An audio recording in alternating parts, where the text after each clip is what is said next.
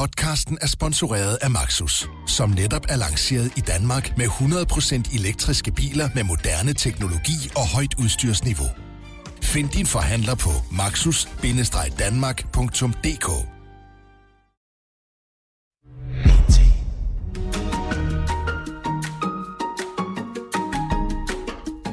Foråret er en realitet.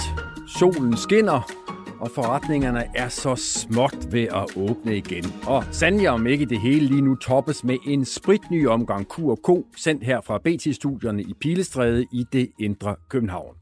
Velkommen til en god time med snak med fokus på en del af det, der rører sig i den danske medieverden. Mit navn er Henrik Kvartrup. Der er tre store emner på programmet i dag. Vi skal tale rigsret, vi skal tale laut, og så skal vi tale børne-MGP.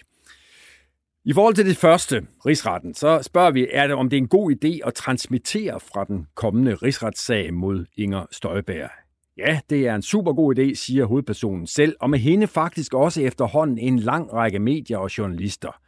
Nej, siger til gengæld blandt andre formanden for landets dommere. Den debat, transmission eller ej, den tager vi i her i studiet lige om lidt. Så skal vi også runde Laut. Stationen, der for næsen af Radio 24 løber afsted med en kvart milliard statskroner fordelt over fire år. Stationen har nu været i gang i næsten et år. Lyttertallene på DAB-båndet er stadig nærmest ikke til at få øje på, og meget bedre er det ikke med stationens download-tal. Lars, digitale redaktør, kigger forbi, også til en snak om, hvem der egentlig står bag nogle af de meget henførte anmeldelser af stationens produkter. Og det sidste i udsendelsen kigger vi på børne-MGP. Det børne-MGP, der blev sendt på Danmarks Radio sidste lørdag. For sørme om ikke statsministeren pludselig tonede frem der. Og hvorfor nu det? Hvad havde Mette Frederiksen at gøre i den sammenhæng? Det spørgsmål stiller jeg til en DR-direktør og taler også med en debattør, der på den ene side elsker DR, men samtidig mener, at det var en torskedum disposition og udstyre statsministeren med en uvurderlig markedsføringsplatform.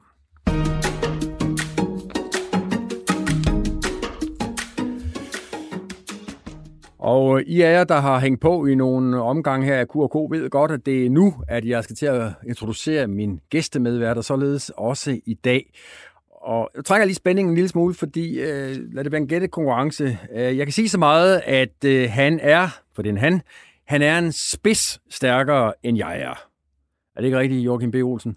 Jo, det er rigtigt, jeg tror jeg.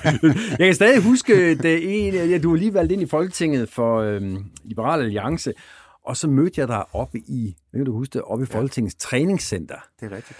Og der kan jeg øh, afsløre, at øh, det gik ikke stille for sig, når du løftede øh, deroppe. Altså vi andre, vi sad lidt og trillede på den der motionscykel, og du løftede jern i en grad, så jeg simpelthen aldrig nogensinde har set noget lignende.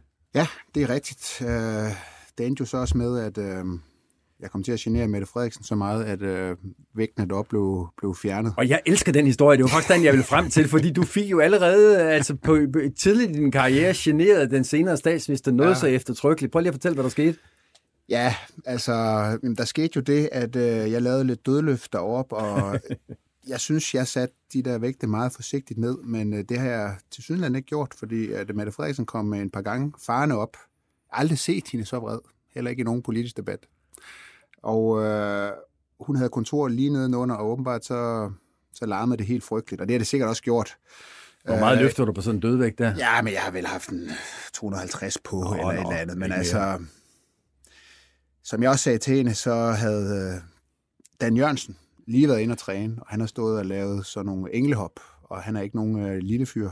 Jeg var helt overbevist om, at det var, det var ham, der havde larmet. Men den gik ikke. Men det endte jo med, at det blev, blev fjernet. Øh, så det var jo selvfølgelig ikke så godt.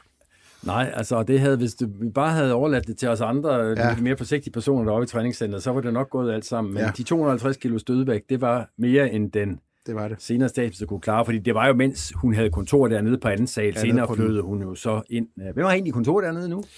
Men jeg tror stadigvæk, at Socialdemokratiet har kontor dernede. Måske er det Jesper Petersen. Ja, det kan være.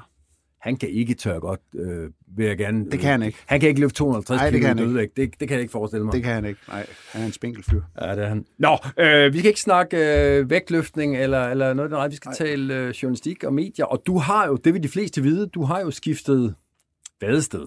Ja. Øh, du var medlem af Folketinget Ja. for Liberal Alliance. Du kom ikke ind i Folketinget øh, ved valget for snart to år siden. Og så stod du der.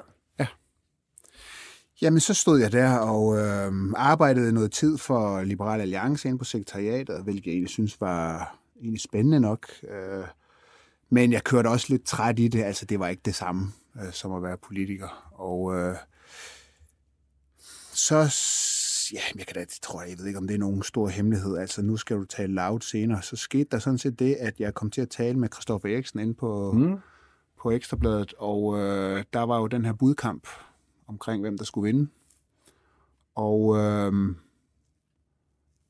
24-7 tabt. Det må man sige. Og øh, jeg havde egentlig talt med Christoffer om, og vi havde egentlig også aftalt, at jeg skulle have et program, øh, hvis 24-7 vandt. Øh, Hvad Christoffer vel havde regnet med, at 24-7 gjorde, tør jeg godt Det sige. gjorde han. Han regnede med det. Vi, vi talte lidt om de første gange, vi mødtes om, at der, nu skulle det jo et budrunde, men det virkede som om, at det var rimelig sikkert, at vi ville vinde. Så vi havde sådan set et koncept øh, klar og så videre. Og, Den, den regnede de med, at de kunne køre hjem på charmen, de gode folk. Ja, den, øh, den virkede som om, den var rimelig sikker, også kvad den politiske debat, der har været om det. Og man må jo sige, at de partier, som jeg må også må sige, mit eget jo var med i, øh, i den medieaftale, øh, som fik lukket øh, 24-7, altså det lå ligesom i luften, at øh, den kritik, den skulle føre til, at, øh, at man regnede med, at, at, at så ville 24-7 så vinde øh, øh, den øh, digitale kanal mm. der. Men det skete jo så ikke, og jeg husker den dag, det var samme dag, som øh, Simon Emil, han trådte ud af LA. Det var en rigtig dårlig dag, synes jeg. så det var Du ligesom... mistede, du mistede et, et job, og Ja. ja. Simon Emil gik ud af Liberal Alliance. Ja, ja, så det hele, det styrede ligesom lidt sammen der. Men så er det jo godt, at der er gode folk, der kan forlade Ekstrabladet og efterlade en plads Ja, til det er dig, rigtigt. øh, Joachim. Sådan er verden jo. Så Ja, smuttede ja. du fra Ekstrabladet, og så tænkte de jo, så skal vi have nogle nye over. En tung fyr, der skulle afløse mig. Ja, Stærk fyr, Ja. det blev det så. Øhm, hvordan er det at være journalist? jeg synes, det er virkelig spændende. Øhm, det har levet op til mine forventninger. Jeg var enormt... Øhm, sådan, og det er, så- det er sådan set stadigvæk. Altså sådan lidt, det er det er en stor opgave, synes jeg, og det er også noget, noget nyt for mig. Jeg har selvfølgelig haft meget at gøre med journalister. Også dig øh, og mange andre journalister som politiker, og et også da jeg lavede sport, hvilket sådan en helt anden, nogle helt andre typer journalister. Øh, men det der selv ligesom kom over på den side af hegnet, det, øh, jeg synes, det var sådan meget skræmmende. Jeg havde lidt på samme måde som jeg gik ind i politik, så det her det er noget, jeg virkelig har lyst til. Jeg synes, det er meget spændende, men jeg ved ikke helt, om jeg kan finde ud af det her. Så nu må jeg ligesom kaste mig ud i det, og så må jeg jo simpelthen gøre det, jeg plejer at gøre, og spørge en masse mennesker, der ved mere om det end mig selv, om hvad, hvad har I nogle gode råd? Hvordan skal vi gribe det her an? Og så, videre. så det er ligesom det, jeg prøver.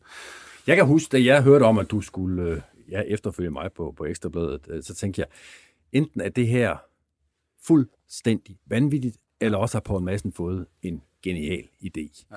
Og nu skal man jo passe på med at, skamrose konkurrenten, men, Ja, ja, men jeg, jeg hælder efterhånden til, at det, vi læner os op af den, af den sidste, at det, det faktisk var ret godt tænkt af Poul. Jamen altså, det, jeg håber, altså, det, det er jo ikke så lang tid endnu, øh, og jeg synes, der er masser af ting, som øh, jeg også selv kan gøre bedre endnu. Jeg, jeg lærer stadigvæk, du har været journalist, i hvad, plus 30 år, eller sådan noget, ikke? Nå, så jeg, jeg ved godt, jeg har mange ting, jeg skal lære endnu, men øh, jeg er i hvert fald... Altså, jeg, jeg synes selv, jeg er kommet godt fra start, og jeg har også kommet til at lave nogle ting, jeg slet ikke troede, jeg skulle lave. Jeg har lavet nogle historier selv, og været på nogle bylines, øh, støvet ting op, øh, breaket nogle historier osv., og det synes jeg er...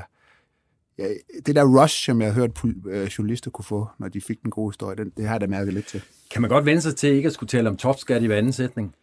Ja, det, det, det kan jeg godt. Øhm, noget af det sjove, det er jo det der med, at når man er politiker, så man er jo, det er jo lidt ligesom at være på et fodboldhold. Og man ser meget verden ud fra sit, øhm, sit parti, ikke? Synspunkter. Og øh, så kommer over på den anden side, hvor at man bliver tvunget til ligesom at se det fra alle partiers synspunkter, når man taler med forskellige politikere og, og bedømmer også selvfølgelig, hvordan de, de gør det og så videre. Og det synes jeg er en, øh, det er en rigtig sjov øvelse. Er du stadig øh, tilbøjelig til at stemme på Liberal Alliance? Uh, jeg er ikke medlem af partiet mere. Uh, altså, jeg er jo, der er jo ingen grund til at sidde. Jeg er politisk liberal, men skal jeg være helt ærlig, så, så har jeg sådan en tanke om, at måske har jeg slet ikke lyst til at stemme på nogen af den årsag, at uh, jeg vil virkelig gerne være sådan objektiv mm-hmm. i det her. Så måske man skal være med at stemme overhovedet, når man er journalist om ens... Eller, jeg er jo ikke, når jeg arbejder med det, jeg gør, og man skal prøve at være objektiv mod... Øh, i forhold til alle politikere, øh, så er det måske nemmere, hvis man ikke selv har sat sit kryds noget sted. Men Joachim, kan man godt gå fra at være en indet, det vil jeg tillade mig at kalde dig, en indet værdikriger, der jeg ved ikke, om du sagde det i ansætning, men det er mm. tæt på, at øh, staten var blevet en barnepige, og mm. topskatten var for høj, og alt mm. det der. Kan man gå fra det, og så til bare ligesom at se fuldstændig objektivt på det hele pro et kontra? Mm, nej, altså jeg har jo mine egne, jeg har jo mine egne holdninger, men øh, jeg kan også godt udfordre mine egne holdninger. Altså jeg, jeg har jo hele tiden mødt modargumenter mod det, jeg mener. Øh, det, jeg mener som politiker. Og øh, som sagt, jeg er stadig politisk liberal. Øh, og jeg tror da også, du har sikkert også selv politiske holdninger, Henrik, og det tror jeg er andre... Det har alle voksne det har alle, jo. Det har alle, og, øh, men, men derfor kan man jo godt... Øh, altså, jeg, jeg har jo altid argumenteret med mig selv også, og, og jeg har jo altid blevet mødt med modargumenter, de, øh, og nogle gange så er der også virkelig gode modargumenter. Og det er jo så bare dem, man ligesom... Øh, dem, dem dyrker jeg jo så lidt mere, når jeg skal gå til øh, partier, som øh, jeg måske politisk selv er lidt mere enig i.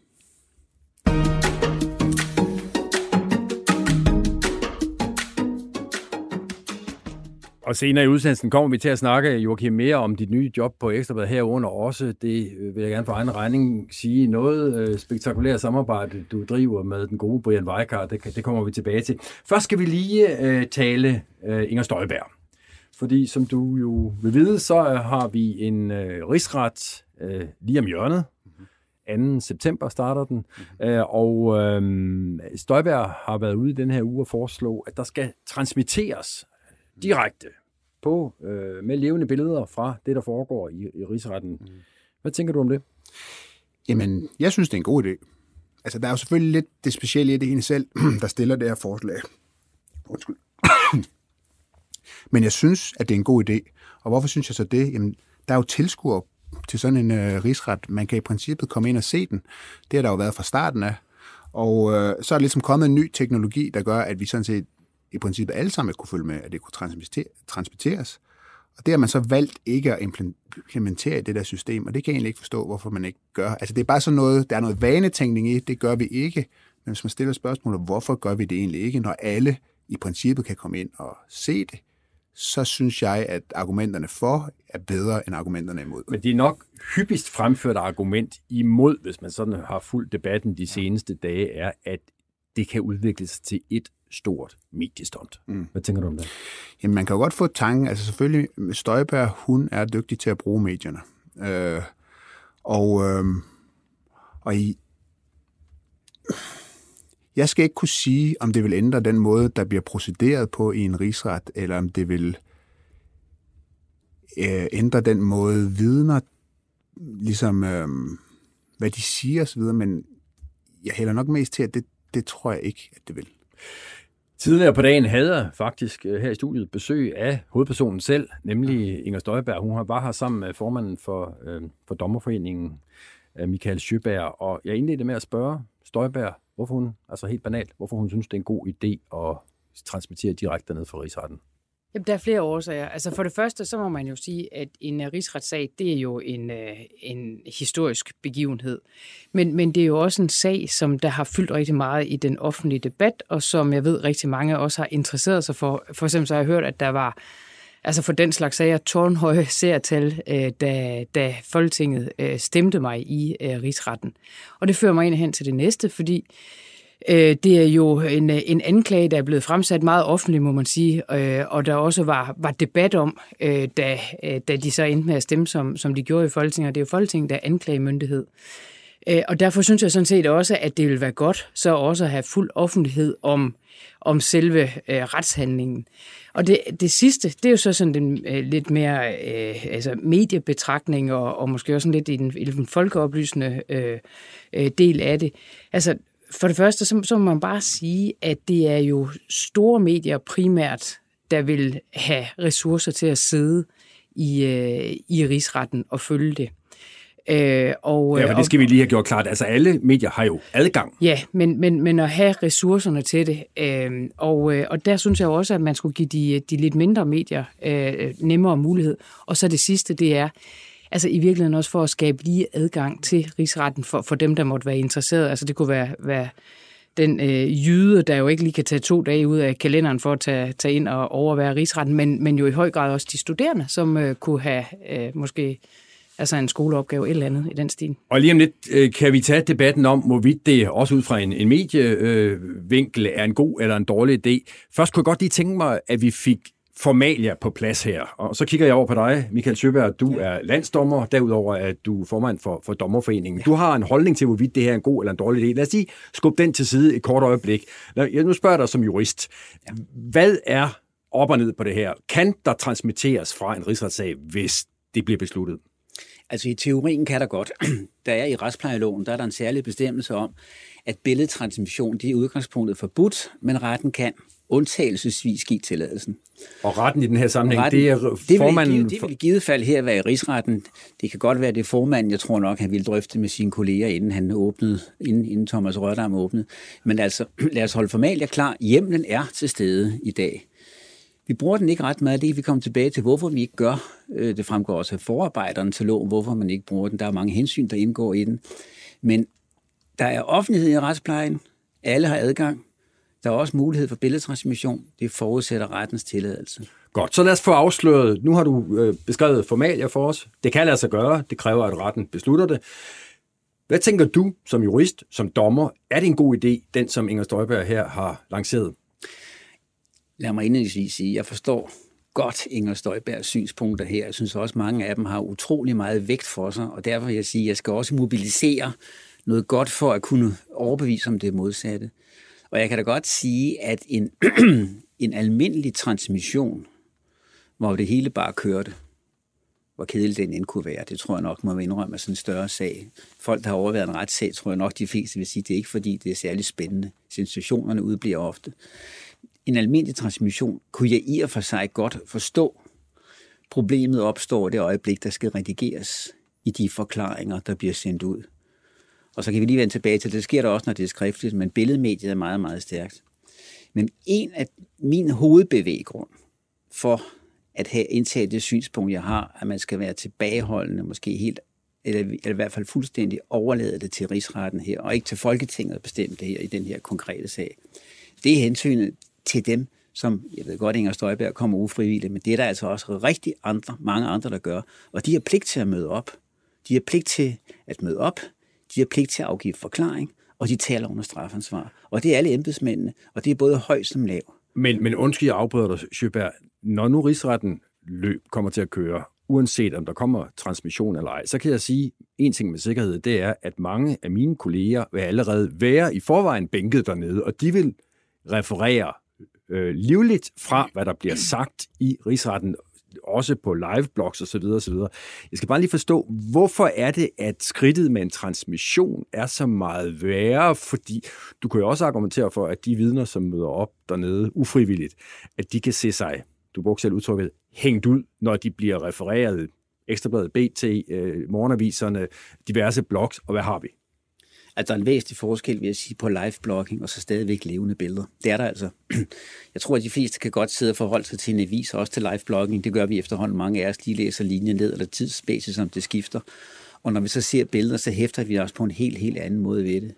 Og jeg vil sige, hvis man endelig tillod øh, billedtransmission øh, her for rigsretten, så ville det jo nok måske være i overensstemmelse med de få tilfælde, hvor vi tillader billedtransmission, så vil alle de ikke juridiske dommer ikke være med. Altså hvis vi har sådan en forretning i dag, hvor vi tillader for eksempel domsafsigelse eller enkelte hvad hedder, genrebilleder, som vi kalder det, så bliver, er der meget, meget nøje aftale om, hvordan holdes kameraet, sådan, så de lægedommer, som man kalder det, de er aldrig med. Jeg ved godt, det er en anden situation måske, kan man sige, i, i, i rigsretten, men der, hvor jeg er bekymret, og det viser, der synes jeg faktisk, jeg har et meget godt eksempel, fordi jeg, jeg blev sådan kastet lidt ind i den her debat. Øh, og så har jeg hver gang en journalist har spurgt mig, så har jeg sagt, det her, det er rigsrettens kompetence efter retsplejelovens paragraf 32.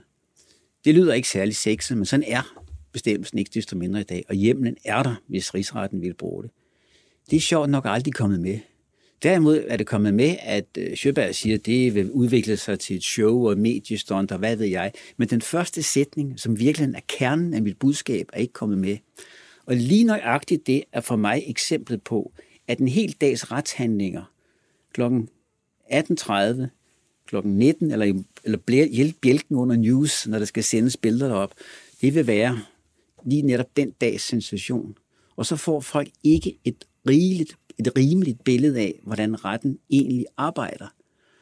Og jeg kan godt forstå synspunktet med, at folk skal kunne se, hvad der sker i retten. Men hvis de kun får lige sådan nogle brudstykker serveret ved nyhederne, så får de efter min klare opfattelse ikke et reelt billede af, hvad er det egentlig for en lang, lang, lang handling, der er sket her? Hvorfor, når man, hvorfor svarer vidner lige sådan på den der sætning, som man måske har boret og boret og boret i, så kommer lige det, man vil høre. Og den sætning kommer i retten, radioen eller fjernsynet. Inger Støjberg, har du gjort dig overvejelserne om, at der er en risiko for, at tingene bliver fortegnet, fordi de elektroniske medier, det er jo det, Sjøberg øh, siger, skamklipper? Ja da, men, men hvorfor skulle de elektroniske medier skamklippe mere, end, øh, end de skrevne medier gør i, øh, i retssager øh, i dag? Øh, og, øh, og man skal bare være klar over, at når, når man læser referater øh, fra rigsretten, øh, så, så er det jo altså også, det er jo også filtreret på en eller anden måde. Der har man jo altså også redigeret det til. Øh, og, og, og der vil jeg det jo netop stå som en styrke, hvis man så kunne gå ind og, og følge øh, hele seancen øh, og sætte sig ned stille og roligt og se det. Og det er jo det, der er meningen, altså at den interesserede borger kan gøre det. Fordi den anden del, den skal nok komme, og, og det sker jo i forvejen. Og hvad er det for en anden del, du taler om Jamen der? altså, den redigerede del, det, det kommer, det er jo ikke sådan, at TV-avisen og TV2 øh, og hvem der ellers måtte, måtte sende med, med levende billeder, så fuldstændig siger, okay, når vi ikke lige kan sende det hele, så, så sender vi ikke noget derfra. Altså, de vil jo alligevel stå og udlægge teksten, øh, øh, uanset hvordan. Men, men, men ved at sende det hele, så kan man jo netop som interesseret sidde og, og følge med. Jeg vil godt lige inddrage en tredje part i den her diskussion. Det er journalist på øh, Dagbladet Information, Anton Geist. Og jeg tror ikke, jeg fornærmer hverken dig eller Inger Støjberg, hvis jeg siger, at der ikke sådan hidtil har været tale om sådan en ubrydelig alliance mellem, mellem jer to. Tværtimod har du, øh, Anton Geist, været en af dem, der er gået hårdest på Inger Støjberg i, i forbindelse med hele den her sag om, om, om barnebrud, der nu fører til, at vi skal have en rigsret. Men ja, jeg, lige... jeg har afdækket den, synes jeg. Ikke? Jo, jo, jo. jo. Oh, det, godt, det kan jeg bekræfte. Ja, godt ord, godt ord igen. Det, jeg sådan set forsøger at krabbe mig frem til, det er, at lige her er du faktisk enig med Inger Støjberg, som jeg forstået det. Hvorfor det? Ja, det er. Jamen altså, jeg synes ligesom Inger Støjberg, at det her, det er en sag af stor samfundsmæssig og offentlig interesse, og der synes jeg, at det er fornuftigt, at gøre sig nogle overvejelser om, hvordan kan man øge transparensen mest muligt, hvordan kan man sikre, at alle danskere har mulighed for at følge med i det. Øh, og altså, der er, jo, øh, der er jo offentlighed i retsplejen i Danmark, siger vi, at der står jo i grundloven, at, at det skal vi have i videst mulig omfang.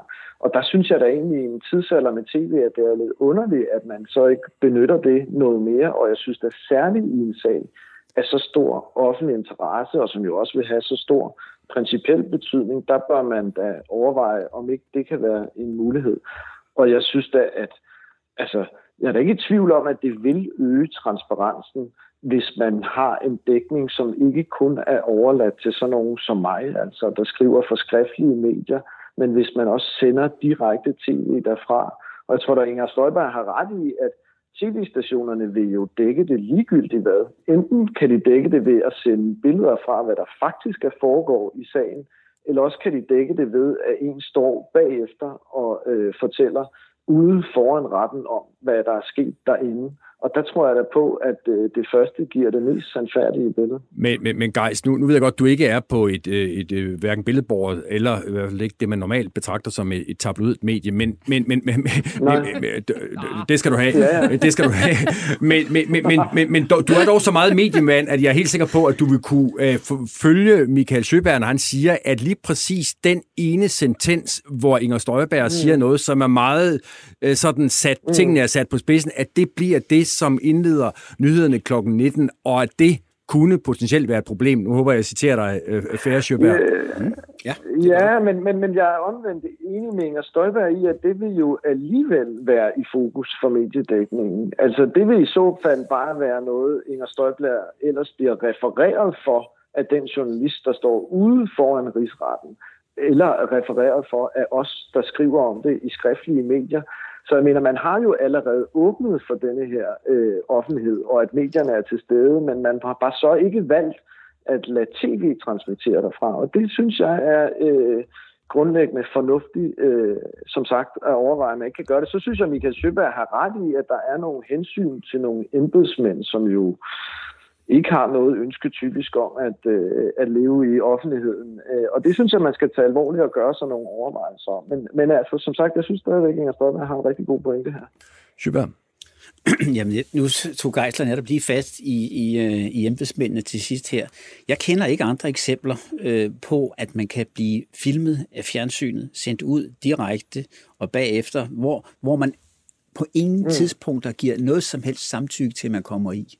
Altså det er jo faktisk sådan, at hvis vi tillader øh, fjernsynstransmission eller transmission, så skal man have samtykke for de forskellige personer for inden. Men ja, nu spørger jeg bare som ikke jurist. Og, og retsplejen er offentlig, er den ikke det? Jo, men der er væsentligt stadigvæk der til tv-transmission. Det er ikke kun fordi, det er, at man siger, at vi lever i 2021, og vi lever ikke i 1890, da reglerne blev lavet. Altså paragraf 32 er altså, den er, altså, den er skrevet i nyere tid, hvor, hvor, hvor mediet eksisterede, og man tager stilling til det jævnligt, kan jeg sige, i, i retspraksis. Mm. vi er fuldstændig med. Vi er på, med på øh, alle elektroniske medier. Vi har jo også tilladt øh, liveblogging, og stadigvæk påstår, at der er en væsentlig forskel på liveblogging og direkte tv-transmission. Og jeg synes altså, at hensynet til, til vidner, det var fremme i går, og også Eva Schmidt sagde det, hensynet til vidneforklaringen, den er altså den er så stor. Ja. Jeg afbryder lige, fordi vi skal lige, vi skal lige have Støjberg ind her, så får du ordet igen lige om lidt, uh, Anton Geist. Jo, men, men, men altså, jeg vil bare lige sige, at da vi, øh, altså, da, da vi var i, øh, i kommissionen øh, på Frederiksberg, øh, ude i retten på Frederiksberg, der er jo ikke en eneste embedsmand, mig bekendt, der ikke blev filmet og taget billeder af på vej ind. Øh, og hvis, øh, hvis man... Øh, ellers har lyst, så kan man jo læse lange passager, af direkte referater øh, ved navns nævnelse af god grund i øh, kommissionsrapporten. Så, så, så der er jo ikke altså nogen af de her vidner formodentlig, der vil blive kaldt ind, som ikke allerede er refereret, både i kommissionsrapporten, men jo også delvis i, øh, i nogle af de skrevne medier. Øh, og der ligger øh, både levende billeder af dem, hvor de går ind og ud af, af retten, og der ligger øh, helt klart også masser af avisbilleder. Altså for eksempel, Dagbladet Politikken havde jo en helt forside med, hvor, hvor samtlige øh, der havde været øh, afhørt i, i øh, kommissionen, var, var afbildet. Nu er du jo ikke kendt, Inger Støjberg, som nogen nybegynder i politik, og, og, og mistanken vil jo altid hænge på dig, for at du jeg gør dig nogle... for mange. Nej, men for at du gør dig nogle overvejelser om, hvad kan du politisk få ud af noget. Hvis jeg nu som djævnens advokat udfordrer dig på, at det du lidt satser på, det er, at du får nej til det her, så har du lidt et martyrium, fordi se, de må ikke, danskerne, almindelige danskere må ikke se, hvad der foregår nede i øh, rigsretten. Er jeg så ude på et overdrev?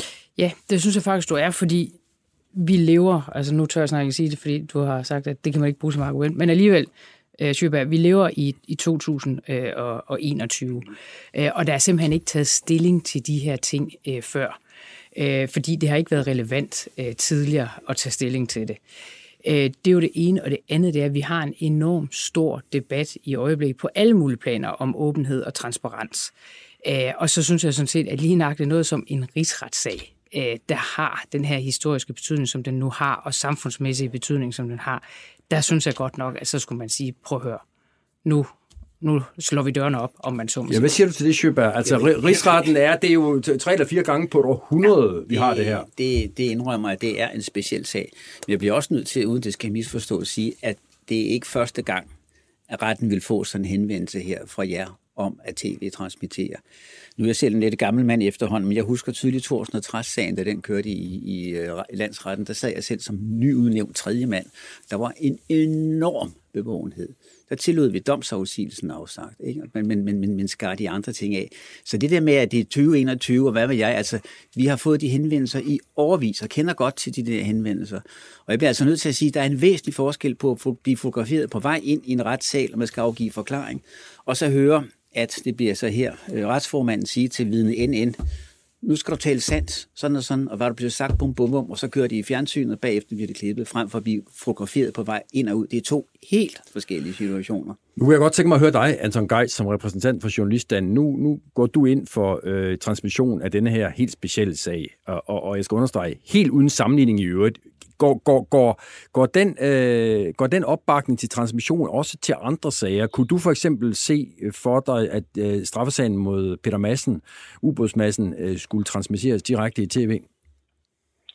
Øh, jeg synes øh, generelt, at det fornuftige er at gøre sig overvejelser om, om man burde gøre det noget mere, altså øge transparensen noget mere, fordi det er jo sådan til dels i hvert fald en fiktiv konstruktion at sige, at offentligheden har adgang, og alle kan jo bare komme og overvære en retssag, for det kan de jo ikke med de sager, som er meget eksponeret, og hvor mange kunne være interesseret, der er jo simpelthen ikke plads til dem. Og, øh, og Inger Støjberg, som jeg var rørende enig med i dag, hun øh, har jo også ret i, at man vil jo typisk ikke komme rejsende fra Jylland måske til København for at se det, så der er også en eller anden, øh, der er også noget med land og by her. Så jo, jeg synes, at det vil være fornuftigt at gøre sig overvejelser om, at man også i andre principielle sager gjorde det noget mere. Men jeg synes samtidig, at det her er en særlig sag.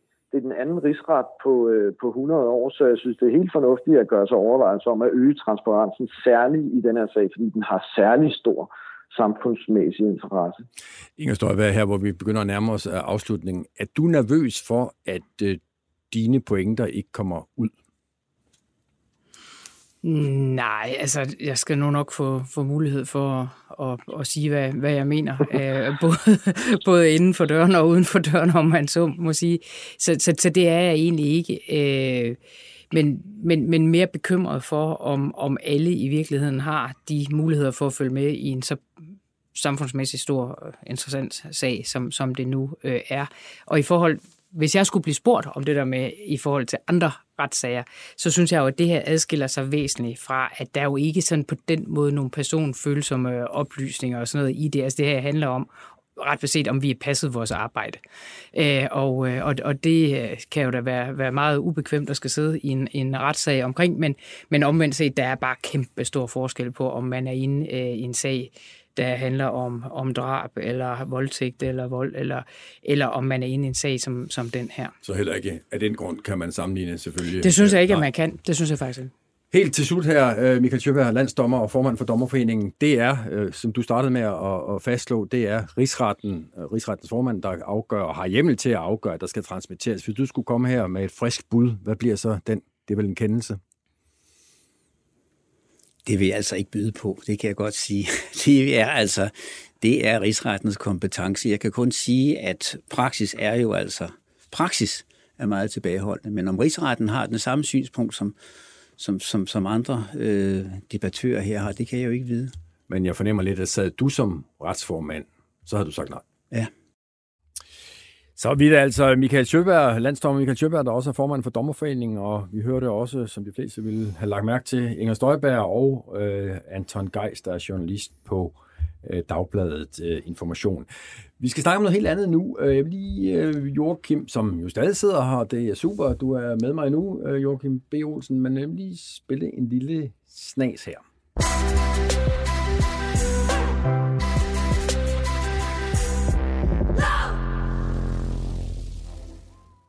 Ja, du fik lidt hjælp her til sidst. vil du ellers kunne have sagt mig, hvad det var for noget, det der? Nej, det vil jeg ikke. Jeg har aldrig hørt det før. Altså, jeg kan sige med fuldstændig ærlighed.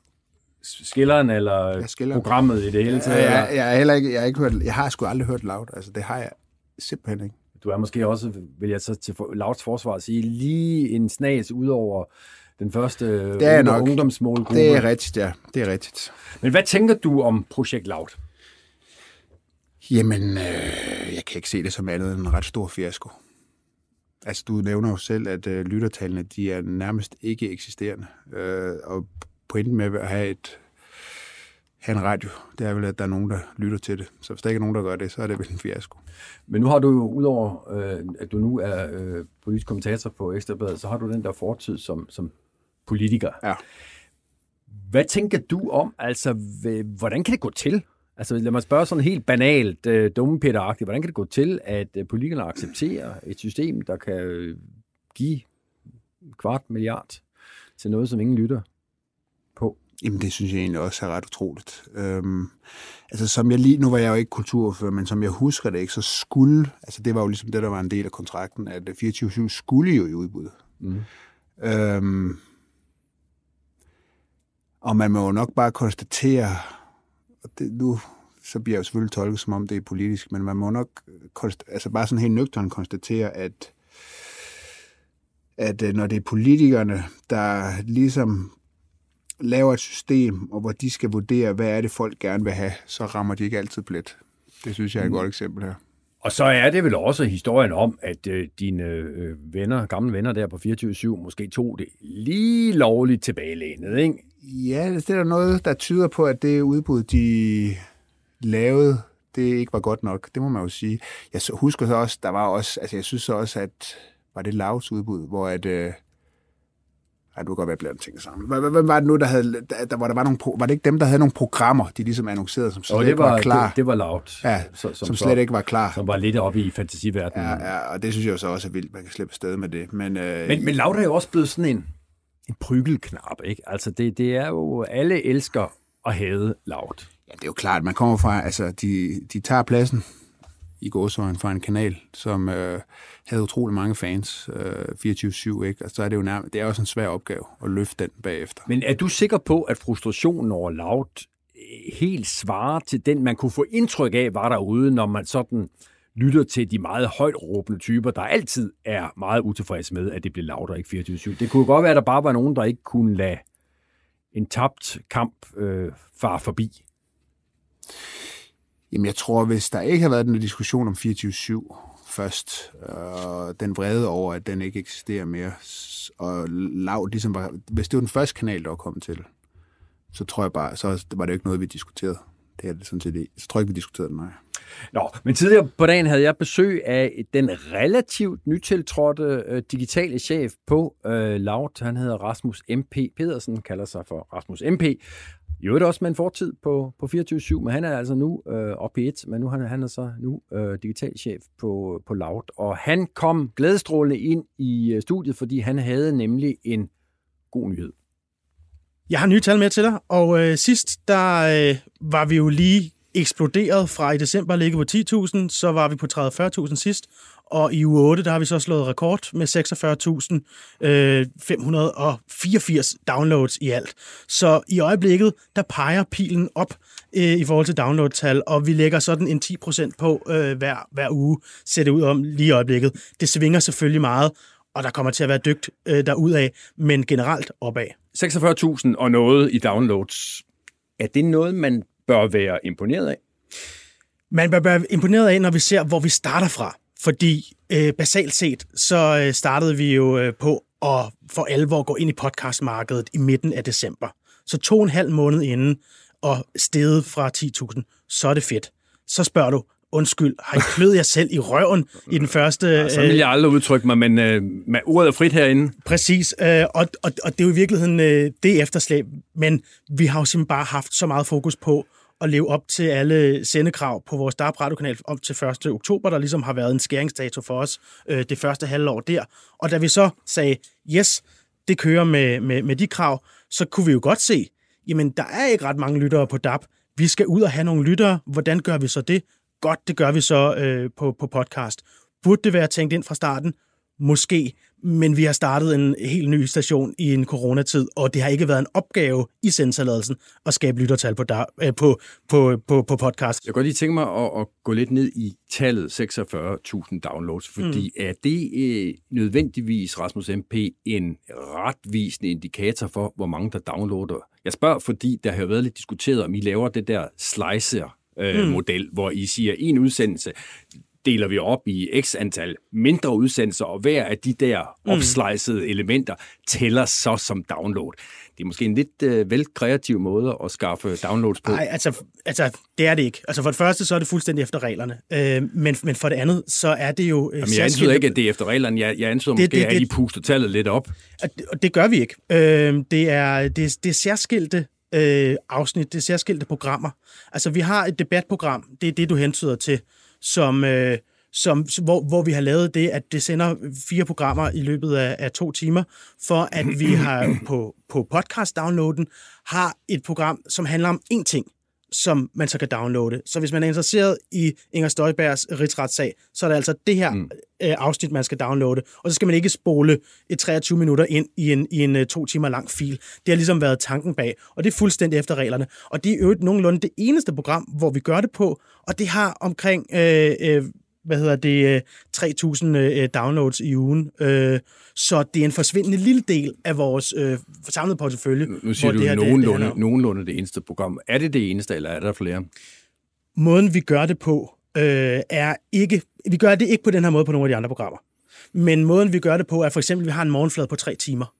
Så i stedet for at sige, øh, den morgenflade skal udkomme som en tre timers morgenflade, så er der i den morgenflade forskellige podcast-koncepter. Øh, vi blandt andet her 1. Øh, hvad hedder det, 1. Øh, marts øh, startede et helt nyt nyhedskoncept, hvor at vi jo så øh, udsender en kvarter lang øh, pivfed øh, udlandspodcast i den periode, øh, som så bliver klippet som en særskilt. Øh, og det hedder så også, både på, øh, når, når, når du hører på, på DAP, og når du ser det på, på podcast, så hedder det udsyn men det sender bare i den periode, hvor, hvor feedet sender. Så det er et særskilt, det er et program i et program, om jeg så må sige. Det her, den her udsendelse, som du nu medvirker i, har mm. fire emner. Ja. Så hvis jeg nu valgte at sige, okay, i stedet for at downloade en kur, eller øh, uploade ja. en kur, så uploader jeg fire, øh, som skal dække hver sit emne, som vi når i løbet af den her time. Ja. Så kunne jeg jo få et download-tal, som lå fire gange så højt, som det jeg har. Ja. Hvorfor gør du ikke det?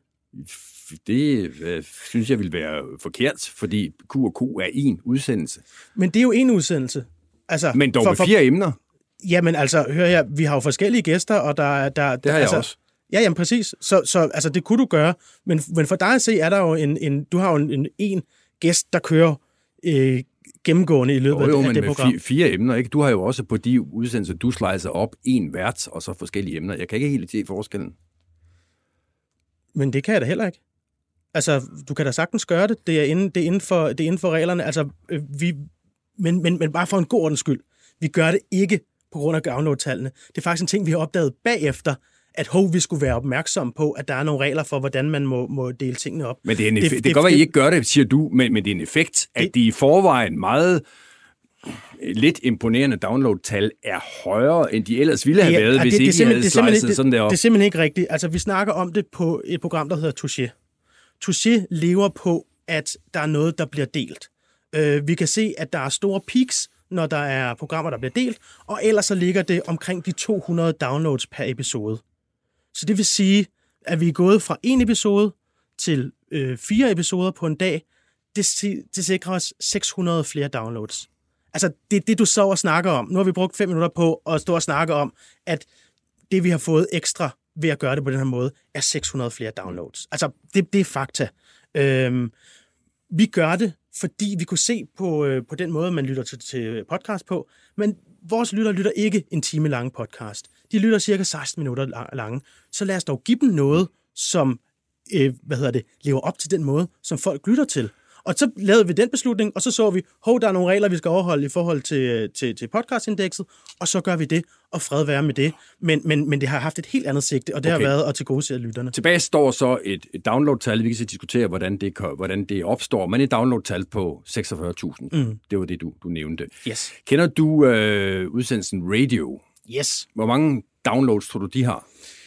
Så vidt jeg husker, efter at de har fået Danmarks mest populære øh, radiokomiker øh, duo, eller i hvert fald en af dem med ind, så er det vist over 100.000 om, om ugen. Og, og dermed lægger du nærmest op til Smash for mig, fordi altså udsendelsen, der det tror jeg også godt, du har gennemskuddet, Rasmus MP, øh, der jo er en stor parodi på øh, den øh, kanal, du er ansat på, mm. har altså mere end dobbelt så mange downloads, som I har til sammen på mm. alle jeres udsendelser, selv med alle de krummespring, I har, hvor I slicer og gør ved, mere end dobbelt så meget. Altså, kan det sige tydeligere, end at der er noget at arbejde på?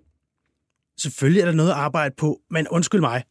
Du har en øh, satire-radio, øh, øh, som i øvrigt er glimrende øh, rent indholdsmæssigt. Det er sjovt, det de laver. Øh, føler, føler I er ramt? Kan jeg ikke lade være med at spørge nu, hvor du nævner nej, det? altså, altså hør her. Øh, så, er ramt, ramt af forkert ord, men jeg føler mig da er parodieret, og det synes jeg er pivsjovt. Altså, det, det er dejligt, at der, er, at der faktisk er nogen, der, der går op i det, og jeg ved ikke, om de, altså på, på Twitter i hvert fald bruger de nogle af de formuleringer, jeg bruger, øh, øh når, jeg, når jeg udtaler mig. Så, så det er sjovt at, at, at, at blive, øh, blive godt, og jeg synes faktisk, det at de, de gør det ret godt.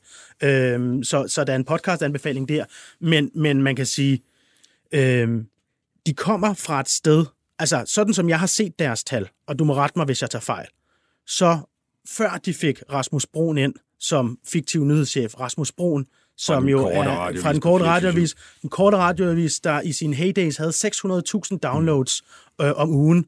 Derefter blev det til den korte coronaradioavis halveret deres lyttertal ned til 250.000 øh, downloads om ugen, og, og, og nu er, er den ene så kommet over på, på, på øh, radio, som så er 100.000 eller øh, mellem 100 og 200.000 downloads om ugen. Altså, vi snakker om nogle af de mest populære som hiver folk med over. For inden han var der, så øh, var vi nede omkring de 10.000, så vidt jeg forstår. Men vi snakker jo også om et foretagende, som er, som er uden bare antydning af statspenge. Fuldstændig. Øh, og, og, øh, og de havde jo nok været en del af Radio 24 hvis de var fortsat. Det var jo det, der var deres øh, satirekoncept, så vidt jeg forstår, da, da, da de skulle fortsætte. Øhm, men det gjorde de så ikke. Øh, og så er det fedt, at de gør det alligevel. Øh, det siger jo også noget om, hvor meget mere vi får, vi får for pengene ved at, ved at få, få lavet ind over. Men jeg vil bare sige, at de har jo først øh, fået en succes efter at have sendt et år. Og dermed også have et helt stort bagkatalog, man kan gå i gang med at lytte på. Og de får så en gnist ved at få en af Danmarks mest populære ind. Vi er to og et halvt måned inde i, i noget. Vi kan også godt se, at når vi får en gnist, for eksempel vores øh, øh, satireprogram PewDiePie, som har været lavet fantastisk satire, som ingen har hørt øh, øh, op til nu. Øh, de har så lige øh, øh, lavet en, øh, en, en, øh, en parodi på True Crime øh, med Lars Lilholdt som den store skurk. og, og så er det, den der gnist kommer, som gør, at, at deres øh, downloadtal også stiger ikke imponerende, vi er stadig i små tal, men, men vi snakker meget om det der med, hvordan er det, vi finder de der gnist. Og de har jo så fået Rasmus Brun ind som en gnist. Vi skal også finde øh, gnister på de forskellige ting, som, som vi nu har ude i markedet. Og nu siger min producer i øret på mig her, at PewDiePie har fået 490 downloads i, i uge 7. Det er vel ikke så jo, specielt det, de var, Vi jo så lagt øh, det med Lars Lillehold ud i et, i et specielt øh, feed, men, øh, men, men rigtigt. Okay. Øh, noget af det, man jo altid gerne vil have, hvis man laver podcast, det er fine anmeldelser på øh, Apples øh, podcast-app øh, mm. der, fordi der er noget algoritme, jeg ikke kan redegøre nærmere for, der gør, at så, så skaber mm. mere og mere. Og I har fået nogle super fine anmeldelser på, på, på nogle af de podcasts, I laver. Mm. Øh, blandt andet øh, podcasten Sceneløs. Og der er der en, der kalder sig Kemovax, der skriver, jeg har sjældent op... han giver fem stjerner, jeg har sjældent oplevet så vildt lydunivers, hvor jeg hele tiden bliver i tvivl om, der er tale om dokumentar eller fiktion. Det er både galt og genialt. Ved du, hvem der dækker sig bag øh, navnet Kemovax? Det er vores programchef, Kim.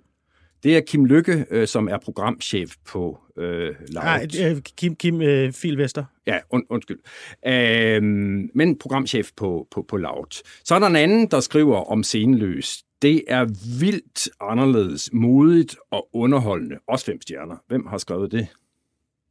Det kan jeg ikke huske, men jeg gætter på, at det er en medarbejder for os, når du øh, det er endda, det er, en, det, er det er endda en prominent medarbejder.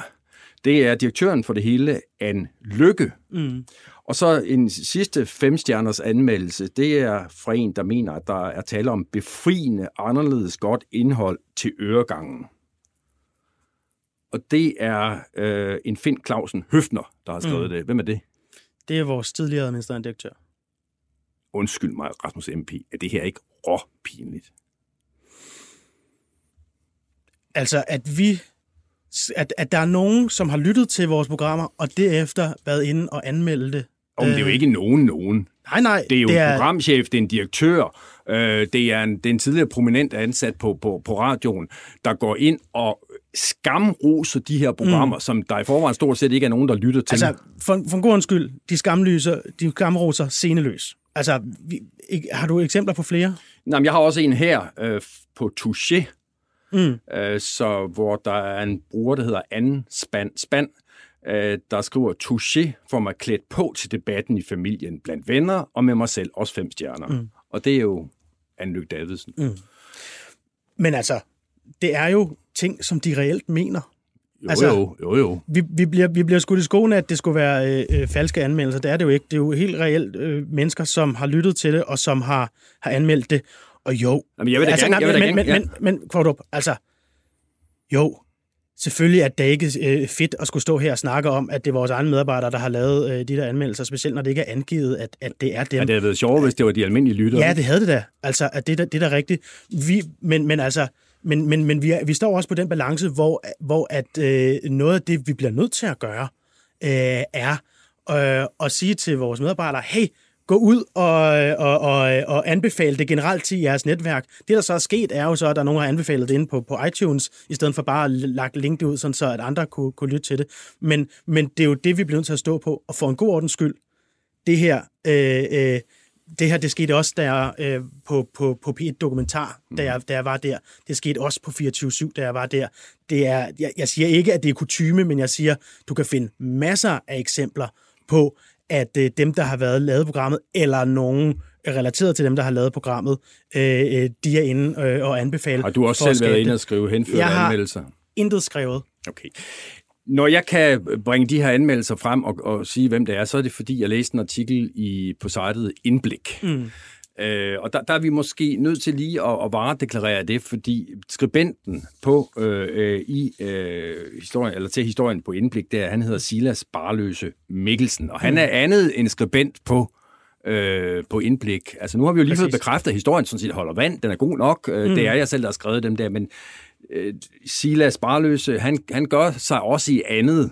Mm. Han har et... Øh, et tweet, tror jeg, eller hvad hedder det? Twitter-handle. Twitter-handle og Instagram-handle øh, og så videre. Som yes. hedder, øh, ja, hvad hedder det? Loud mig i røven. Loud mig i røven. Ja. Øh, og det, det er jo vældig sjovt, og han er sådan, skal vi sige det sådan, øh, ikke helt øh, super begejstret for, for Loud. Hvad tænker du om, at øh, der kommer den her artikel i indblik, mm. I bliver lidt latterligt gjort på de der anmeldelser, og så har vi samt den samme mand, der så har den der Loud mig i røven. Jamen, altså, det er jo tydeligt, at vi har sådan et, øh, et meget fin infrastruktur øh, om i forhold til at, at skabe øh, kritik af os. Altså, vi har ham der på Loud My Røven, så har vi øh, Indblik, som gerne øh, publicerer tingene. Vi har øh, nede i, i Spanien en, der hedder Lars Bjørknes, som sidder og skriver artikler på, på sin blog. Øh, øh, og så har vi øh, derudover en masse, ikke en masse, vi har enkelte followers, som, som er ret gode til hele tiden at prikke til mig på, på Twitter for eksempel, øh, i forhold til, til forskellige ting, der er, der, der er kritisable. Øh, men, og det er fint nok, hvis det bare var det. Det er der, der hvor at, øh, vi har et stort problem med, med de her mennesker, øh, det er, at de udover at lave den der officielle kritik af det her, og kan latterliggøre os, os og på, på med, med, med, god, med god ret lige her, ikke? Jo, jo, altså man kan sige, at overskriften er, at vi pumper det op, at vi har ikke, jeg mener ikke, det er at pumpe noget som helst, øh, og, og, og det er heller ikke Ej, falsk. du har allerede erkendt, det, det, det, er det, også, det, det er lidt små pinligt, ikke? Ja, ja, men det bliver, også, det bliver også kaldt falske anmeldelser, det er jo ikke falske anmeldelser, og, og dem, der har anmeldt det, har ikke været en del af produktionen heller. Altså, så vi er også ude i sådan nogle, nogle ting, at det er noget, reelt nogle mennesker, der gør noget af god vilje, fordi de godt kan lide det. Så lige den her er rigtig, og, og, og, og, og tænker jeg, øh, måske kunne have været federe for os. Det er rigtigt. Men Problemet er, der er to problemer. Det ene er, der bliver blandet en masse ting, som simpelthen ikke er rigtige ind. Så det vil sige, du kan aldrig vide, om det rent faktisk er rigtigt, det det skriver, eller om det er noget øh, vås. Og nu har jeg taget det princip, at hver eneste gang det er noget vås, så går jeg ind og fortæller, at det er noget vås. Problemet er bare, at når Lars Bjørknes skriver det og, øh, på, sin, på sin blog for eksempel, så kan jeg ikke anmelde ham til, til pressenævnet. Det kan man godt med indblik.dk, det har vi ikke tænkt os. Øh, Lars Bjørknes, det er ham, der laver journalister. Ham, der, ja, øh, men, men, men, men, men når vi så skriver det i hans øh, øh hvad hedder det, Facebook-feed, øh, hvor at der er så masser, der så øh, kritis, kritiserer øh, de her forkerte oplysninger, som han kommer frem med, så, så bliver vores kommentar konsekvent slettet. Mm. Øh, øh, så det der med at ville den frie debat, det der med at ville fakta, det vil de ikke. Altså bare for en god skyld. Så vi har noget, der er sandt, og noget, der er falsk, som bliver blandet sammen i en stor pærevælling, og for at, at dække sig ind, så kalder de det satire. Det er den ene ting. Men jeg har nu ikke hørt Silas her kalde det satire, det som han skriver på indblik. Ikke det, han skriver på indblik, nej. Det kan godt være, det virker som satire, men, men det er bare i virkelighed. Nej, nej, ikke det, han skriver på indblik, men det, han skriver på, øh, på, på Loud mig i røven, ja. øh, øh, kategoriserer han som satire øh, for ikke at få øh, øh, Instagram, Facebook osv. efter sig. Rasmus Embe, jeg kan ikke helt finde ud af, føler I jer forfulgt? Det er, det er faktisk et godt spørgsmål. Øh, vi føler os øh, set af nogen, som, øh, som, som, som ikke vil os det bedste. Øhm, fordi det andet, der er øh, utroligt, utroligt øh, irriterende og, og, og, og, og faktisk ret skræmmende, det er, hvordan enkelt personer bliver hængt ud. Også uretmæssigt øh, med lydklip og med navn og så videre på de her øh, profiler, også på en underprofil, som, som han har. Øh, og det betyder, at vi har nogle medarbejdere, som føler et konstant angst for at lave fejl en konstant angst for at blive hængt ud.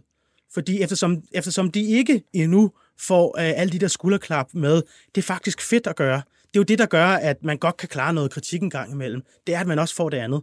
Men at der er den her vedvarende råbekanon ind i hovedet på folk, gør, at, uh, at man godt kan blive lidt handlingslammet. Og samtidig har vi jo uh, eksempler på medarbejdere, som øh, er, er, er gået ned med, som simpelthen har måttet sygemelde sig på grund af den chikane, der har været. Og det er jo aldrig godt, det er jeg helt med ja. på, men, men du var herinde for en måned siden, du lovede øh, flere downloads. Der ja. er kommet flere til, man kan yes. diskutere metoden, men der er kommet jeg vil tillade mig at sige marginalt flere til. Man kan ikke diskutere metoden. Hold nu op. Det bliver målt af officielle øh, lyttermålinger. Vi, vi, har, øh, vi har det godkendt af, af, og auditeret. Altså, man Godt. kan ikke diskutere 46, metoden. 46.000 øh, downloads. Det er tallet, det er det autoriserede tal. Yes.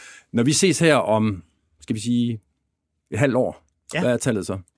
Ses vi ikke før? Øh, vi, kan, vi kan aftale, Rasmus MP, den dag du runder 100.000, så kigger du ind forbi. Så, så kan jeg så også spørge på en anden måde. Hvornår, ja. hvornår er det så, jeg ser dig? Jamen, øh, det gør du i år.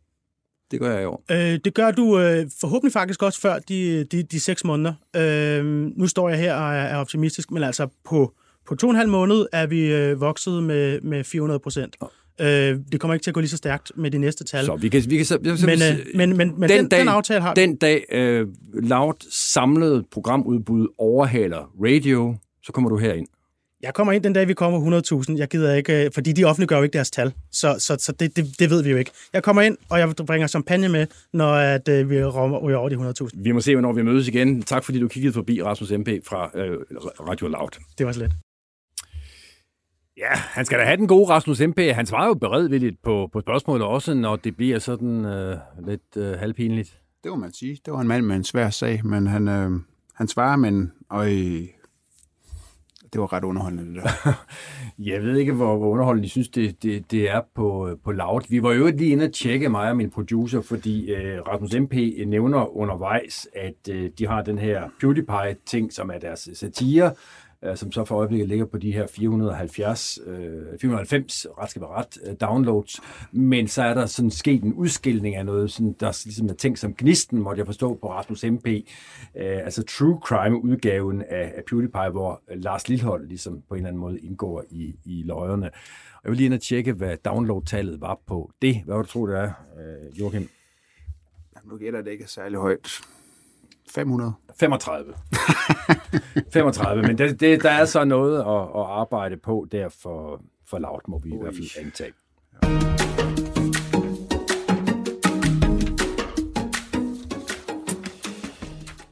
Ja, nu skal vi lige snakke lidt mere om, øh, om dig, ja. øh, Joachim B. Olsen. Øh, relativt nybagt journalist, ja. tør jeg godt sige. Øh, I hvert fald ikke mere end knap et, øh, et års tid.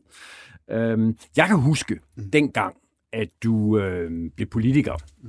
Der var der sådan øh, mange steder, jeg skal da heller ikke sige, at jeg selv var for god til det, altså sådan en lidt, man gjorde sig lidt munter over, at ham der med de store overarme, der mest var kendt for og, og støde nogle kugler, øh, at han nu bildte sig ind, at han havde noget at byde på i politik. Altså, det blev meget hurtigt fortællingen om, han tror bare, han kan komme ind, fordi han nogle gange er, har et, et navn. Mm. Og uden på nogen måde at skulle forholde mig til den politik, du stod for, mm. Joachim, så vil jeg da godt for egen regning, jeg tror faktisk, mange politiske kommentatorer vil tage mig i hånden der og sige, vi tog fejl, fordi øh, du kunne et eller andet. Mm. Du kunne sætte nogle øh, øh, diskussioner på dagsordenen og, og formået på mange måder at både bringe dig selv og dit parti øh, på, på, på dagsordenen. Nu eller er det at drive den for vidt? Nu er det som, at historien gentager sig. Nu er du mm. ikke, nu er du ikke længere kuglestøderen, der bliver, øh, der bliver politiker. Nej, nu er det øh, politikeren, LA-politikeren, topskattepolitikeren, der bliver journalist, og kan han overhovedet finde ud af det? Mm. Er det en dakabo for den gang? Øhm, jamen altså, det er, jo, det er jo en tak for de pæne ord. altså, jeg går bare, jeg, jeg, jeg har det sådan jeg synes, det her det er super spændende. Og øh, jeg går til det med samme indstilling, som jeg gik til politik, at der er nogle ting, som jeg gerne vil være god til. Jeg synes, det er super. Jeg synes, politik er super spændende, og jeg vil gerne være med til at få det ud til folk, også på en anden måde, end andre gør det. Og det er det, der ligesom er målet. Og så håber jeg selvfølgelig på, at folk kan lide det. Øhm, men det er ligesom det, der er målet. Altså det er, at øh, jeg tager noget, jeg synes er super spændende, og det vil jeg gerne delagtiggøre nogle mennesker i. Nu er det jo ikke nødvendigvis et mål i sig selv at have magt og indflydelse, men hvis vi alligevel foretager tankeeksperimentet, mm. Vi har politikeren Joachim B. Olsen, medlem af Folketinget for Liberale Alliance, og vi har den politiske kommentator Joachim B. Olsen, øh, der øh, kommenterer mm. på vegne af Ekstrabladet. Hvem har mest magt og indflydelse af de to? Jamen, så vil jeg sige, at øh, politikeren Joachim B. Olsen i et lille bitte oppositionsparti har ikke ret meget magt. Der er man mere magt, når man har en medieplatform, som du og jeg har. Øh, politikeren Jørgen B. Olsen, der sidder i, der er formand for Folketingets finansudvalg og sidder med til finanslovsforhandlinger og sådan noget, har nok lidt mere magt. Men det er to forskellige former for magt. Øh, vi, vi kan ligesom selvfølgelig, vi udvælger historier, og på den måde med til at præge, hvad folk de taler om, og det ligger der selvfølgelig en, en vis øh, indflydelse i. Og vi kan selvfølgelig også bringe nogle ting frem, øh, hvis der er nogle historier om nogle politikere, øh, hvor at det er rimeligt, at man kritiserer dem, jamen så er det jo selvfølgelig også med til at påvirke den folkelige opinion. Så det er to forskellige former for magt. Men ja, som sagt, jeg synes, det afhænger af, hvad for en position man har i politik. Jeg er sikker på, jeg har ikke gjort mig den ulejlighed, men jeg er sikker på, for jeg synes, jeg kan huske dig sige nogle ting i den retning, at du dengang, du var politiker, havde nogle lidt harske betragtninger mm. om dem, der ernærede sig ved at øhm, kloge sig på, hvad der ja. var op og ned i politik, ja, og, hvad det var, og hvad det var, politikerne egentlig mente, når de sagde et eller andet. Ja. Og så fast forward til den politiske kommentator Joachim B. Olsen på Ekstrabladet, der jo ernærer sig ved selv samme disciplin. Mm-hmm. Jamen, det er helt rigtigt, at øh, jeg var nok ikke, eller jeg var ikke anderledes end så mange andre politikere. Man har et lidt andet strengt forhold til kommentatorer. Og øh, nogle gange synes jeg også, det er rimeligt, og jeg kan, kommer sikkert, hvis jeg ikke allerede har gjort det, også til at lave fejl, ting jeg ikke får med i en analyse. Øhm, så jeg forstår godt, at politikere kan blive trætte af kommentatorer, men jeg vil så også sige... Ja, fordi hvis jeg bare lige må stoppe dig der, det er ja. fordi, jeg vil afbryde tankerække, men, men, men altså, det er jo indimellem ret omkostningsfrit som for, for en kommentator at tage fejl og sige, jeg er helt overbevist om, at valget kommer øh, den og den dato. Nej, det gjorde det så ikke. Jamen, øh, det var rigtigt, da jeg sagde det, eller hvad man nu kan finde på at søge forklaringer. Den slipper politikeren ikke rigtig afsted med, vel? Det er fuldstændig rigtigt. Og øh, altså, nu bliver det sådan lidt en kliché, men altså, jeg har virkelig respekt for dem, der tager den tørn og er derinde. Øh, Øh, og det er et hårdt arbejde, og det er også hårdt at blive spækket på forsiden af Ekstrabladet, og sikkert også af BT og andre, når man laver fejl, eller man kan udsættes for noget kritik, og man kan synes, det er enormt uretfærdigt. Men jeg havde det dengang sådan, og jeg har det også endnu, at politikere, de har magt. Og vi kan se det i den her coronatid, der bliver det ekstremt tydeligt, hvor meget indflydelse de har på vores hverdag.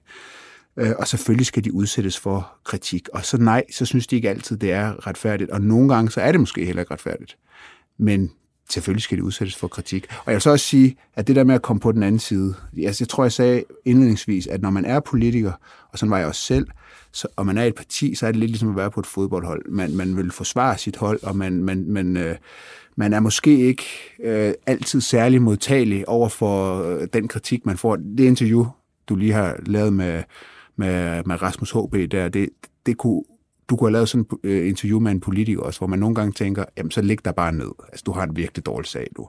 Og det er man ikke særlig tilbøjelig til at gøre som uh, politiker. synes, man bliver behandlet meget uretfærdigt.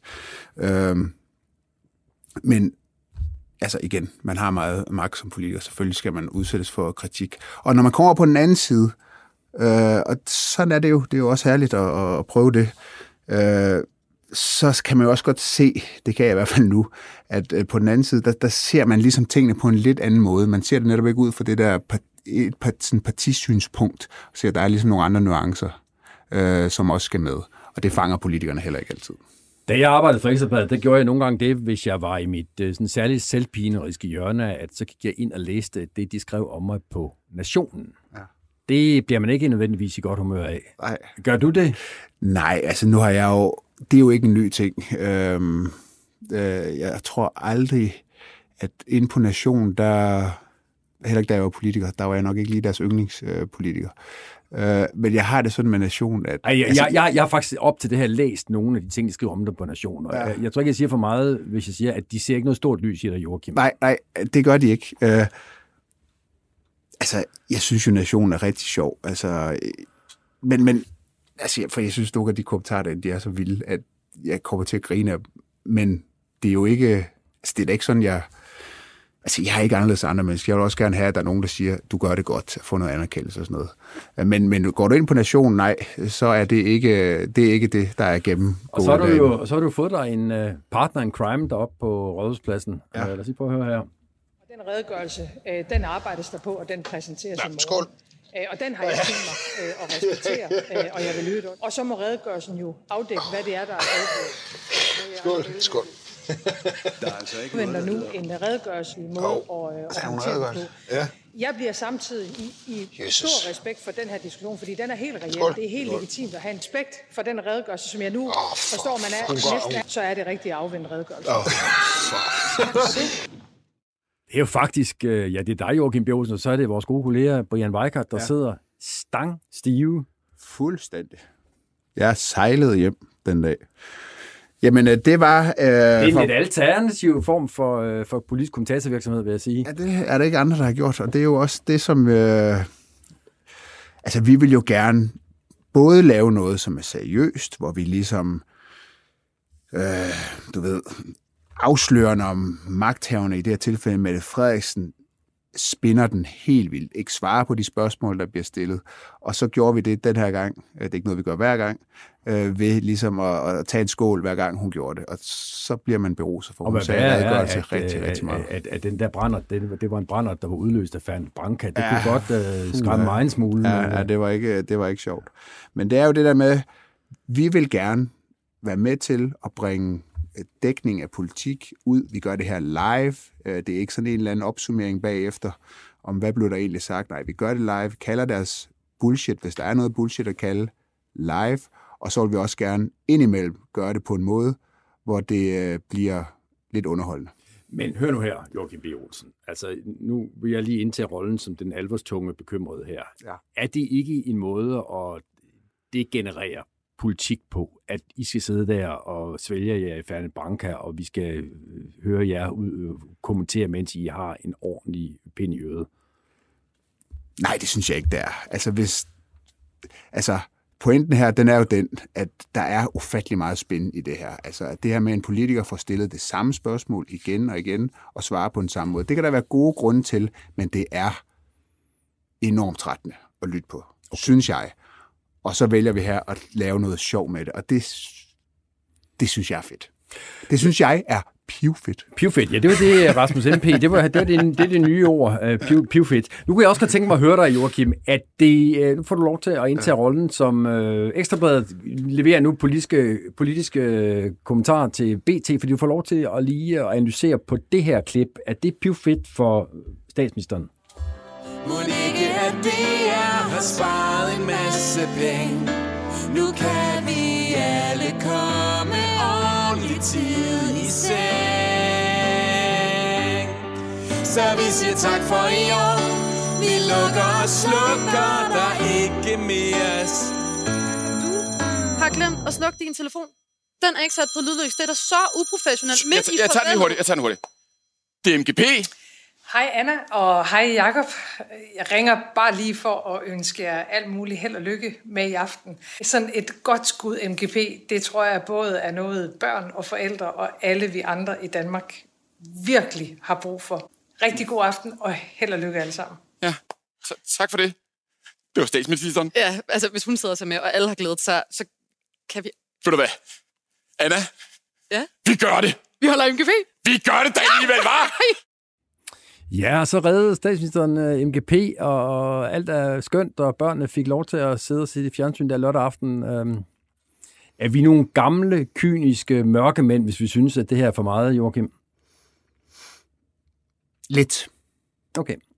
Øhm, jeg forstår godt kritikken, at, og det er selvfølgelig fantastisk for en øh, hvilken som helst politiker at få lov til at spille den der rolle, fuldstændig ukritisk, og endda en rolle, hvor man sådan skal ind og redde et populært øh, tv-program. Jeg synes også, det er fint nok at være kritisk over for det. Altså, kritikken vil selvfølgelig være fuldstændig berettiget, hvis det var sådan, at Danmarks Radio aldrig kunne finde på at invitere en borgerlig statsminister ind og gøre det samme. Øh, det ved jeg ikke, om man på nogen måde kan dokumentere, at de ikke vil det. Det tror jeg ikke, man kan. Nej.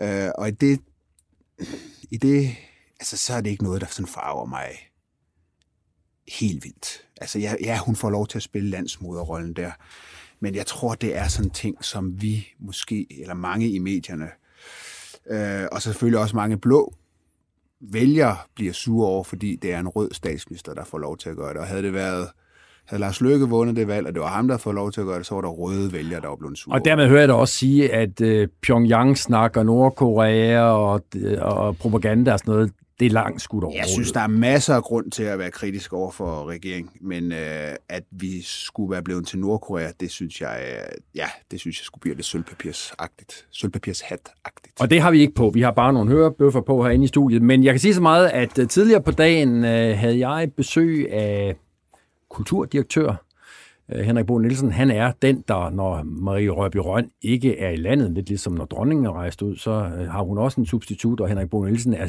stedfortrædende generaldirektør, når det ikke er Maria Rørby Røn, som opholder sig i, i kongeriget. Nå, om alting er, han var i studiet for at forsvare øh, DR's disposition i forhold til uh, Mette Frederiksen her. Lad os prøve at høre, hvad han sagde.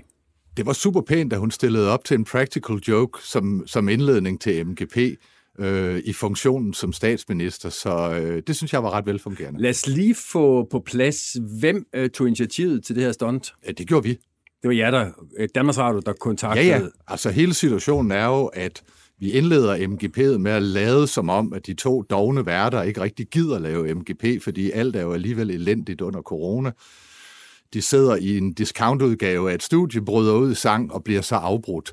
Øh, og den joke det selvfølgelig er, at så er statsministeren tilfældigt i røret, øh, altså det, der gør, at showet kommer op på skinner. Og det tror jeg, både børn og voksne sagtens skulle gennemskue. Men hvad skulle statsministeren i en børneudsendelse? Jamen, hun skulle være med til at give det en... Øh, den, den tyngde, som embedet har, at hov, der dukker statsministeren op. Vi er mest vant til at se hende i øh, nogle helt andre situationer om skolelukninger og genåbninger. Og fuldstændig som vi øh, Øh, for nogle år siden anvendte statsministeren, der dengang hed Lars Lykke, øh, til at indlede en X-Factor-sæson, eller har, har, har brugt andre politikere, så er man der jo kvæg ens embede. Det er jo ikke partilederen for Socialdemokraterne, der stiller op. Når du siger, det, det er et forsøg på at give udsendelsen tyngde, det var det mm. ord, du, du brugte. Ja. Hvorfor er det nødvendigt, at øh, statsministeren, det vil altså Lars Løkke eller Mette Frederiksen, skal give en øh, børneudsendelse tyngde? Jamen, jeg tror, at den joke, som, som var lagt ind som start på programmet, øh, den får øh, meget mere effekt af, at det er det, der afbryder den og bringer den et andet sted hen. Øh, de kunne jo også have valgt at tage en sur kulturdirektør, der havde råbt, kan så ser passe jeres arbejde? Men jeg er ikke særlig genkendelig for de øh, mange børn, der sidder og ser på det. Så derfor fungerede det meget bedre. Det var en sjov idé, og det var statsministeren heldigvis med på. Nu er statsministeren jo kendt for at altså være noget kaj med sine optrædener, for nu sige det pænt, medieoptrædener. Det her sagde hun ja til øh, sådan rimelig øh, øh resolut. Hvad tror du, hun har tænkt? Det kan vi selvfølgelig kun få sandheden at vide fra hende selv, men hvad vil være din formodning om, hvad hun tænkte, da hun får det her tilbud? Det synes jeg er svært at formode. Altså alle mennesker har det jo sådan, at når de deltager i et program, det gør jeg jo også, når jeg skal ind til dig i dag, at jeg tænker, Nå, men hvad kan jeg bruge det til? Mm. Øh, Udover at jeg synes, jeg skal stille op og svare, men her skulle hun jo ikke svare på noget, her skulle hun være med, med i en joke. Og jeg gætter på, at det har kaldt på hendes humoristiske sans, øh, at det kunne være meget sjovt, og længere er den jo sådan set ikke. Og det vil du se mig i øjnene og have, jeg skal tro på, at det er så renfærdigt, at det bare kunne være meget sjovt, at der ikke er nogen overvejelser bag fra statsministeren eller hendes system om, at det kunne da egentlig være meget godt at blive set i den sammenhæng op af alle de mennesker, der sidder og ser på MPP. Jo, jeg tror, jeg tror alle politikere tænker sig om, og det er klart, det er der jo også masser af, af studier, der påviser, at øh, når man har magten og er i embedet, så bliver, får man nogle eksponeringsmuligheder, som andre ikke gør. Og derfor er det jo også sådan, at 99,9 procent af alle børne- og familieprogrammer har ikke øh, inviteret embeder ind, men det havde denne her, fordi det i sammenhængen og i coronatiden virkede godt. Øh, og det tror jeg da selvfølgelig, hun har været helt bevidst om. Jeg talte for en dags tid siden med øh, tidligere topdirektør, nu øh, samfundsdebattør Stine Bosse, som øh, er den opfattelse, at øh, hun, øh, jeg skal lige skynde mig at sige, for det var hende meget magtpålæggende, at vi fik det understreget, at hun synes, Danmarks Radio er fantastisk. Men derfor, det er vi altid glade for. Øh, ja, men derfor, og det er sådan set det, der er hendes grundlæggende pointe, er det også så meget desto vigtigere, som hun siger det, at Danmarks Radio passer på. Lad os lige prøve at høre, hvad Stine Bosse sagde. Man skal jo tænke sig rigtig godt om, øh, måske særligt i de her tider, både når man er statsminister og når man er Danmarks Radio. Og øh, jeg vil gerne sige, og det er meget vigtigt, synes jeg, at det er med, øh, at jeg synes, der er gjort ufattelig meget godt fra statsministerens side i hele den her øh, behandling af en meget, meget svær tid. Så ingen kritik herfra af den del af det. Men når man kommunikerer som statsoverhoved, så skal man være rigtig, rigtig varsom i den her tid. Fordi vi sidder alle sammen et eller andet sted og er mere sårbare, og der er, der er lettere adgang. Og det er fristende. Jeg kan godt forstå, det er fristende. Nu er jeg jo også lidt nysgerrig på, hvem har taget initiativet. Altså, er det statsministers initiativ, eller er det Danmarks Radios initiativ? De er jo ikke kommet i tanke om det her samtidig. Og for mig er det også lidt en brik i et vigtigt spil. Og jeg havde synes, det havde været helt fedt, helt i orden, hvis det var kronprinsessen, eller kronprinsen, eller for den sags skyld, den aller yngste kronprins, var jeg lige ved at sige. Øh, fordi det på en eller anden måde er sådan vores allesammens og så videre. Men statsministeren er en statsminister, hun er valgt, hun er politiker, øh, og selvfølgelig er hun også i den rolle, hun har lige nu, sådan et, et, et, et forvaltningsoverhoved, eller hvad man nu skal sige. Men, øh, men det hører ikke til at komme ind bullerne i bedste sendetid med far og mor og bedsteforældre og børn ved skærmen øh, og, og sige noget som helst. For jeg forstod, jeg forstod, ikke, hvad, jeg forstod ikke, hvad ideen var. Men der er måske dem, der vil sige, hør nu her, Stine Bosse, der er ikke bare et græn af politik i, at statsministeren, der jo er alle statsminister, også børnenes statsminister, det siger hun selv, ja. øh, gerne vil kaste lidt glans over en begivenhed, som vi ved, øh, der er rigtig mange børn, der sidder og ser sammen med deres forældre. Altså, du skal lige pinde det ud for mig. Hvad er problemet i det? Det er kun politik. Fordi hun har ikke noget at gøre der. Altså, hun er, hun er sat til et arbejde, og lige nu har hun rigtig meget at lave. Altså, det, det misunder jeg hende sgu ikke. Øh, så så øh, der er ikke nogen legitim, for mig legitim adgang for hende ind i et program, bedste sendetid, vi sidder der alle sammen. Hvad er budskabet? Ja, hun vil gerne være børnenes statsminister. Jeg har en liste, meget lang liste til hende, som hun kunne gå i gang med, hvis hun synes, hun havde tid til det. Af opgaver, der skal løses for både børn i Danmark og også danske børn, der bor under nogle omstændigheder, vi slet ikke kan holde ud at tænke på. Så, så, så for børnenes statsminister, gerne for mig, men så skal hun lave altså det, der vedkommer noget som statsminister. Det her, det bliver en følelsesvaccine. Ikke? Altså hun kommer ind på et tidspunkt, hvor vi sidder der alle sammen med slikskålene, bulrene derudad. Øh, og det sidste, men i virkeligheden har brug for, det er, at den statsminister, som man godt ved har travlt med alt muligt andet, skal komme ind og, og sige noget som helst. Der var jo intet vedkommende i det budskab, andet end, hej unger, øh, have det rigtig godt og rigtig sjovt. Bliver Danmarks Radio efter din mening spændt for en politisk vogn her? Ja, det synes jeg. Altså, øh, og jeg er helt med på det der med, at hun lige nu er vores allesammens. Det er hun, når hun holder pressemøde øh, og svarer på blandt andet dine meget kritiske spørgsmål. Så er hun vores allesammens statsminister. Så er hun hverken rød eller blå eller alt muligt andet. Men når hun pludselig skal tone frem, det er derfor, jeg siger, at hvis det var et, et, en repræsentant for kongehuset, så fint, hvis man havde kunne lokke nogle af dem til det. Øh, det havde sikkert været sjovt og sådan lidt, lidt samlende for landet. Men lige der, der er det ikke hende. Det man jo kan se rundt omkring på de sociale medier, ikke at det nødvendigvis er noget sandhedsvidende, det er, at øh, der sættes lighedstegn mellem en ekstra bevilling til Danmarks Radio på 900 millioner, som den her regering har indført, og så det, at man op, øh, ser statsministeren optræde sådan en sammenhæng her. Er det en fair kritik, eller hvad tænker du? Jeg håber, den er meget, meget unfair, og jeg håber, den er fuldstændig langt ude i hampen. Øh, og hvis nogen kan begynde at, at doktorere i det, og det er derfor, jeg synes, problemet er så stort, og det er fordi, jeg elsker den institution så højt, som jeg gør. Øh, det er der, problemet opstår. Det er, hvis nogen overhovedet kan få skygge af, at der er nok noget om den snak. Ikke? Altså, hvis det, hvis det overhovedet kan komme på tale, så er det jo et kæmpe problem. Og det er det, fordi så giver man noget skyts til dem, der gerne vil Danmarks Radio noget ondt, og dem er der ved Gud øh, desværre nogen af. Jeg forstår det jo ikke, fordi jeg synes jo, det er vores sted. Øh, men, men, øh, og, og i øvrigt meget vigtigt at sige, det er jo en vigtig del af et oplyst demokrati, at vi har en så stor medie institution, der rent faktisk skal tilstræbe at være neutral. Og det ved øh, alle, der beskæftiger sig med det her, at det gør de faktisk under, lad os kalde det normale omstændigheder. Så jeg ved ikke, hvad det er for en idé, de har fået her. Og det er selvfølgelig meget interessant at finde ud af, hvem der har fået idéen. Hvad nu, hvis det bare er nogle tilrettelæggere af MGP, der synes, at det er simpelthen det, det, det største trofæ, man kan byde ind med, at man har fået selveste statsministeren med. Altså hvad hvis det bare er så banalt? Så skulle nogle kloge mennesker i Danmarks Radio have stoppet det. Eller også så skulle øh, statsministeren selv have stoppet det og sagt, nej, det skal jeg selvfølgelig ikke. Det er none of my business. Og en af dem i Danmarks Radio, der kunne have haft poweren til at stoppe sådan noget, det er dig, Henrik Bo Nielsen. Det er det. Men det valgte du altså ikke at gøre. Det valgte jeg bestemt ikke at gøre. Vidste, fordi... vidste du det på forhånd? Ja. Og du tænkte, den er fjong?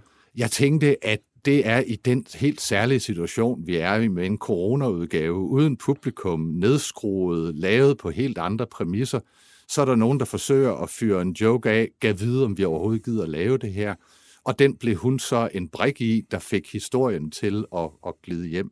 Men jeg synes ærligt talt, jeg ved godt, at jeg har selvfølgelig for, øh, pligt til at have respekt for alle synspunkter. Det har jeg også for Stine Bosses. Men, men, men det bliver en meget forskruet forklaring om, at øh, en statsminister er hele landet, når man står på et pressemøde, men ikke når man dukker op i et MGP. Altså, undskyld, er der nogen, der tror, at statsministre ikke er politiserende, når de står på et pressemøde? Det, det, det, det synes jeg måske er bare en lille bit smule naivt. Men, men diskussionen går vel på, skal Danmarks Radio sætte en platform, eller stille en platform til rådighed for statsministeren velvidende, at den kan hun ikke købe for penge? Ved du hvad, vi skal lave godt fjernsyn, der engagerer borgerne, både børn og voksne, og i den forbindelse, så var det en rigtig sjov og god idé. Jeg bemærkede, at selv Berlingskes anmelder, der i øvrigt havde programmet, synes, at joken var god. Øh, og sådan er det jo nogle gange svært at forklare humor, og, og man nogle gange er nødt til at sige, at man skulle have været der for at, at forstå det. Men jeg synes, der er en pointe et sted i det, øh, Stine Bosse siger, hvor hun siger, jamen, hvad med kronprinsessen? Jamen, for eksempel inviterede vi jo kronprinsessen øh, til at komme med en hilsen i morgensang. Det hænger sammen med, at hun er protektor for pigekoret, og det var rigtig fint forbundet i den forbindelse.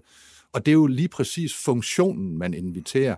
Og her var det altså funktionen statsminister, der øh, på en eller anden måde fik skubbet til de her to dogne værter, der var ved at tale sig selv jeg forstår, godt, jeg forstår godt joken i det, hvis det var en joke. Altså, øh, så kan man så diskutere, om det var sjov eller ej. Men, men jeg forstår godt, hvad, hvad indholdet i den joke var. Altså, det, der vel må være diskussionen her, Henrik Bo Nielsen, er, om Danmarks Radio skal give statsministeren den der kæmpe fordel, det er at kunne sole sig i det der, som alle elsker, MGP.